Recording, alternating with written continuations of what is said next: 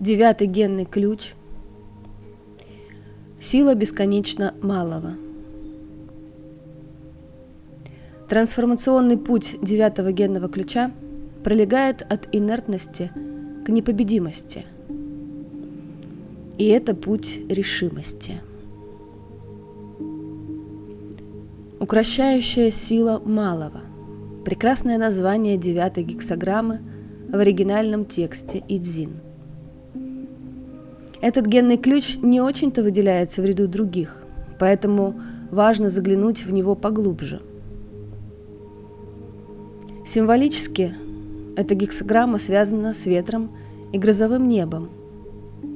И ветер достаточно силен, что не позволяет начаться ливню –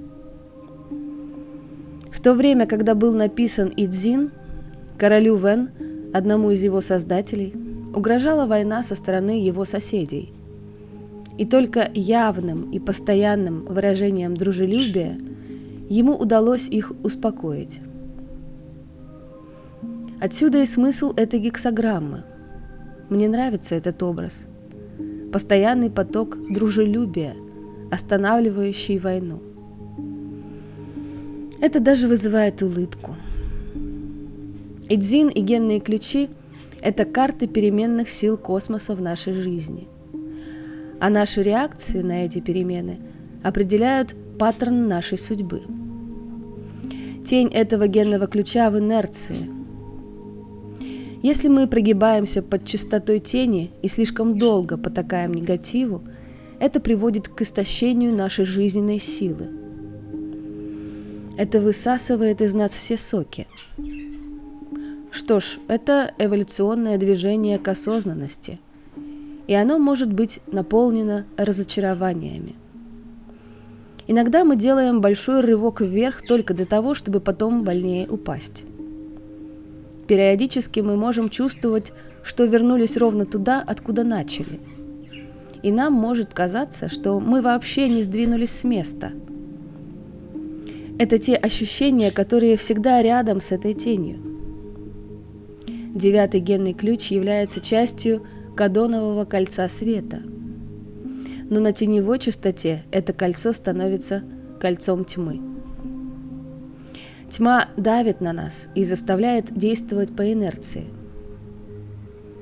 Иногда мир кажется огромной горой, которая возвышается над нами – Кажется, что преодолеть это препятствие невозможно. Мы такие маленькие, а она такая огромная. При взгляде на нее слабеют колени. Есть ли вообще какой-либо смысл пытаться идти наверх? Ровно эти мысли и чувства тянут нас вниз и лишают сил. Многие из нас так и живут. Вечером, приходя домой, мы чувствуем себя разбитыми и усталыми. Мы не видим красоты жизни и мало проводим времени на природе. Этим утром по дороге в город я остановил машину и вышел, чтобы понежиться на солнце. Это был прекрасный день. Но мой ум меня торопил, чтобы успеть сделать все запланированное. «Просто сделай то, что ты запланировал», — говорил мой ум, — и вот тогда можно будет отдохнуть. Но когда я растянулся на траве под ласковыми лучами солнца, я забыл обо всем. И весь этот список дел просто испарился. Меня поглотило солнце, природа, и это было прекрасно. Час или около того я просто дрейфовал. Это именно то, что больше всего раздражает девятую тень. Она не хочет, чтобы мы соединились с собственной сутью. Она хочет, чтобы мы ей подчинились и стали ее жертвой. Девятый генный ключ умеет работать с мелочами. Но его дилемма – это перспектива. Видя перед собой необъятную гору, мы можем чувствовать себя подавленными. Но если мы сменим перспективу и посмотрим на то, что лежит прямо перед нами – ощущения будут совсем другие. Дорога в тысячу ли начинается с первого шага.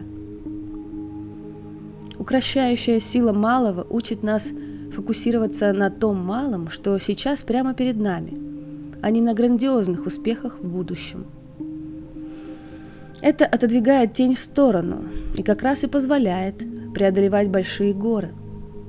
Эта концентрация на частностях позволяет последовательно преодолевать участки пути, что и определяет глобальный успех. Поэтому, если мы начинаем концентрироваться на мелочах и деталях, из которых состоит наша жизнь, мы можем многое изменить. Это касается и любых негативных паттернов, от которых вы хотите избавиться. Не нужно пытаться решить все одним махом. Это может свалить вас с ног, а результат будет плачевным. Лучше начинать с малого. Дьявол прячется в деталях. Когда в конфликте мы пытаемся сдержать свою негативную реакцию, нам не нужно ожидать чудес. Если нам удается удержаться от теневого выплеска хотя бы раз, можно уже поздравить себя с успехом. Это уже победа. Если мы сделали это один раз, значит сможем сделать второй, третий, десятый. Это изменение перспективы с большого на малое помогает выйти из тени на свет. Мелочи важны. И они важны не завтра, а прямо здесь и сейчас. Делая один шаг, потом второй, третий, в какой-то момент мы оказываемся на вершине горы. Так мы привносим в свою жизнь свет осознанности, шаг за шагом, одно за другим. Дар решимости. Этот дар должен быть правильно понят. Кажется, что решимость связана с жесткой дисциплиной и серьезными волевыми усилиями. Но именно эта перспектива и делает нас жертвами тени инерции. Мы представляем, сколько энергии потребуется, чтобы пройти весь путь от А до Я. Взираем на эту гору и чувствуем, что таких ресурсов у нас просто нет – но мы только что видели, что любое дело начинается с первого шага. Возможно, есть что-то, что мы хотели бы сделать, но ум рисует в перспективе такие сложности, что мы откладываем это на потом или отказываемся от этого вовсе. Первый шаг самый трудный, но это если смотреть на весь путь. Сам по себе он легок, потому что это всего лишь один шаг – и нужно решиться его сделать. Когда ум видит целую гору, встает вопрос решимости. Но после первого шага каждый последующий уже легче. На нашем пути могут быть большие препятствия и завалы, но этот первый шаг будет с нами в каждом следующем шаге. Его сила невероятна. Даже если мы свернули с пути, этот первый шаг поможет вернуть нас назад. Мы обретаем силу в этой последовательности. Программным партнером девятого ключа выступает шестнадцатый с его даром многогранности и ситхи мастерства.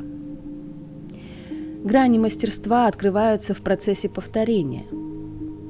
Мы делаем что-то снова и снова, пока это не отпечатывается не только в клетках тела, но и в космосе. Есть силы и законы космоса, которые нас поддерживают, и они неопровержимы. Например, если мы бескорыстно молимся о чем-то снова и снова и вкладываем в эту молитву свое сердце, однажды эта просьба будет услышана и удовлетворена. Мы можем быть многосторонними только тогда, когда определен путь. В этом прелесть этого слова «решимость». Еще один синоним слова «решимость» – определенность. Это также понятие предопределенности. Как только мы достигаем мастерства в паттерне, он уже воспроизводит сам себя. Вселенная начинает нас поддерживать, и кажется, что она просто хочет, чтобы это произошло – Моему сыну Амброусу 11, и сейчас его тело подобно телу Адониса. Все пропорционально. Он учится в школе, которая практикует систему Штайнера Вальдорфа, И у них есть своя версия Олимпийских игр – спортивные соревнования, соответствующие их физическому развитию. Старший брат Амброуса в свое время выиграл марафонский забег. Не настоящий марафон, а около мили. И, конечно, Амброуз об этом знал. В этом возрасте это очень важно. Там примерно 300 учеников, и это считается очень престижным этапом соревнований. Конечно же, все хотели выиграть, в том числе и мой сын. Он не самый высокий, не самый выносливый и не самый мускулистый парень. Он среднего роста и телосложения, и явных преимуществ у него не было. Но, как оказалось, у него было одно преимущество – его воля к победе. И он одержал победу в этом забеге. Я не думал, что смогу пережить это снова – я чуть не плакал, когда мой старший сын выиграл это соревнование 4 года назад. И меня снова накрыло эмоциями. Это отцовская гордость и восторг от осознания того, что сын достиг того, чего так сильно хотел. Он противостоял более быстрым парням. И, возможно, если бы он бежал снова, мог бы и не выиграть. Но он знал, что должен победить только один раз – поэтому вложил в этот забег всю свою волю. Мне кажется, он чувствовал, что это определяющий момент для его внутренней жизни. Он мог бы и не выиграть, тут нет никаких проблем, но он победил. Для меня это был урок воли. Если мы совершаем один внутренний прорыв, мы способны на другие. И они не за горами. Это была серьезная победа, но ей предшествовали множество маленьких побед, а его брат укрепил его веру в возможность это сделать.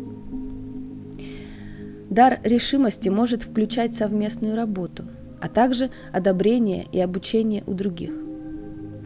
Мы создаем карму завтрашнего дня сегодня. Это сила концентрации внимания на настоящем. Поэтому, какими бы ни были трудности в нашей жизни – мы можем определиться с повседневными мелочами и деталями и внести в них свои изменения. Это основа магии.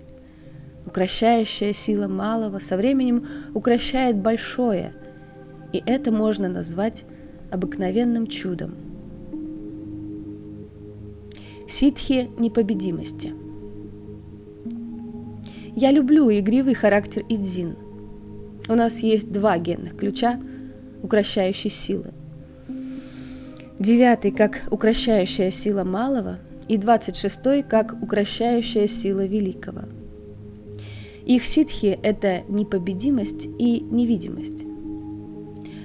И вот у нас есть ключевое слово, которое звучит так мощно. Непобедимость. Это звучит так, как будто это сила самого великого архангела. Но в Дао Дэ Цзин говорится, что непобедимость определяется слабостью, а не силой. Вернемся к происхождению этой гексограммы в Идзин, где речь идет о силе слабости. Помните? Старый король контролировал своих враждующих соседей дружелюбием, а не силой.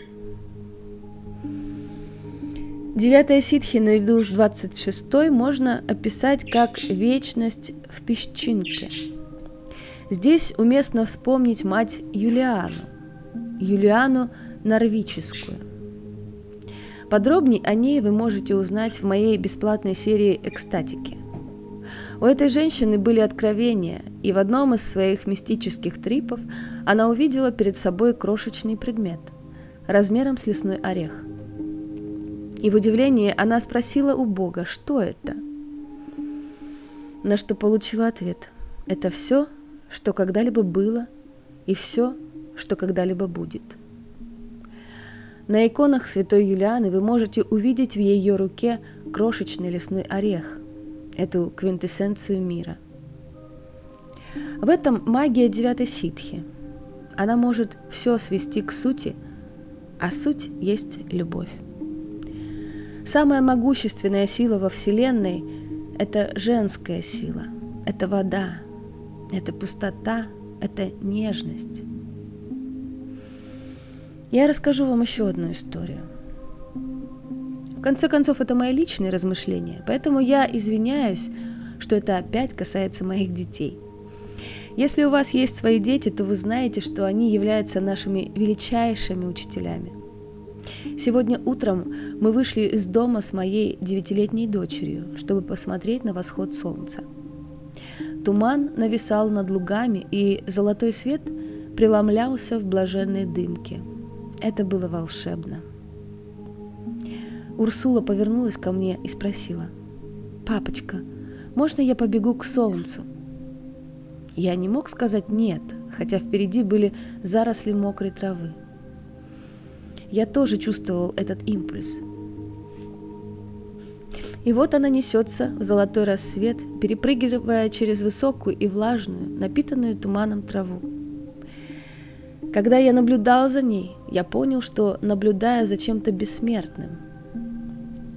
Если бы я мог до конца времен взять с собой только одно воспоминание, я бы выбрал этот момент. Юная, невинная девочка, бегущая через волшебный туман. Это было восхитительно. Впоследствии, когда я размышлял над этим, я понял, что это и есть непобедимость. Это не я ее защитник, отец, Ян. Это тайна детской искренности, невинности, нежности. И это не то чтобы слабость, это какая-то удивительная деликатность. Это бессмертный ребенок, золотой ребенок. Это миф, воплощающийся в мире. Именно этот дух инь со всеми его качествами делает нас непобедимыми. Это мягкость, адаптивность, уступчивость, игривость, тонкость. Это Бог. Это Его качество, Его кольца света – чтобы быть непобедимыми, мы должны отказаться от своей идентичности, от привязанности к форме. Мы должны погрузиться в жизнь и умереть, чтобы возродиться в вечности. Только то, что уже умерло, может быть непобедимым, и тогда нет никакой смерти. Есть только наша любовь, удерживающая в своих ладонях крошечный орех фундука. Вечная, драгоценное и сладкое сверх всякой меры.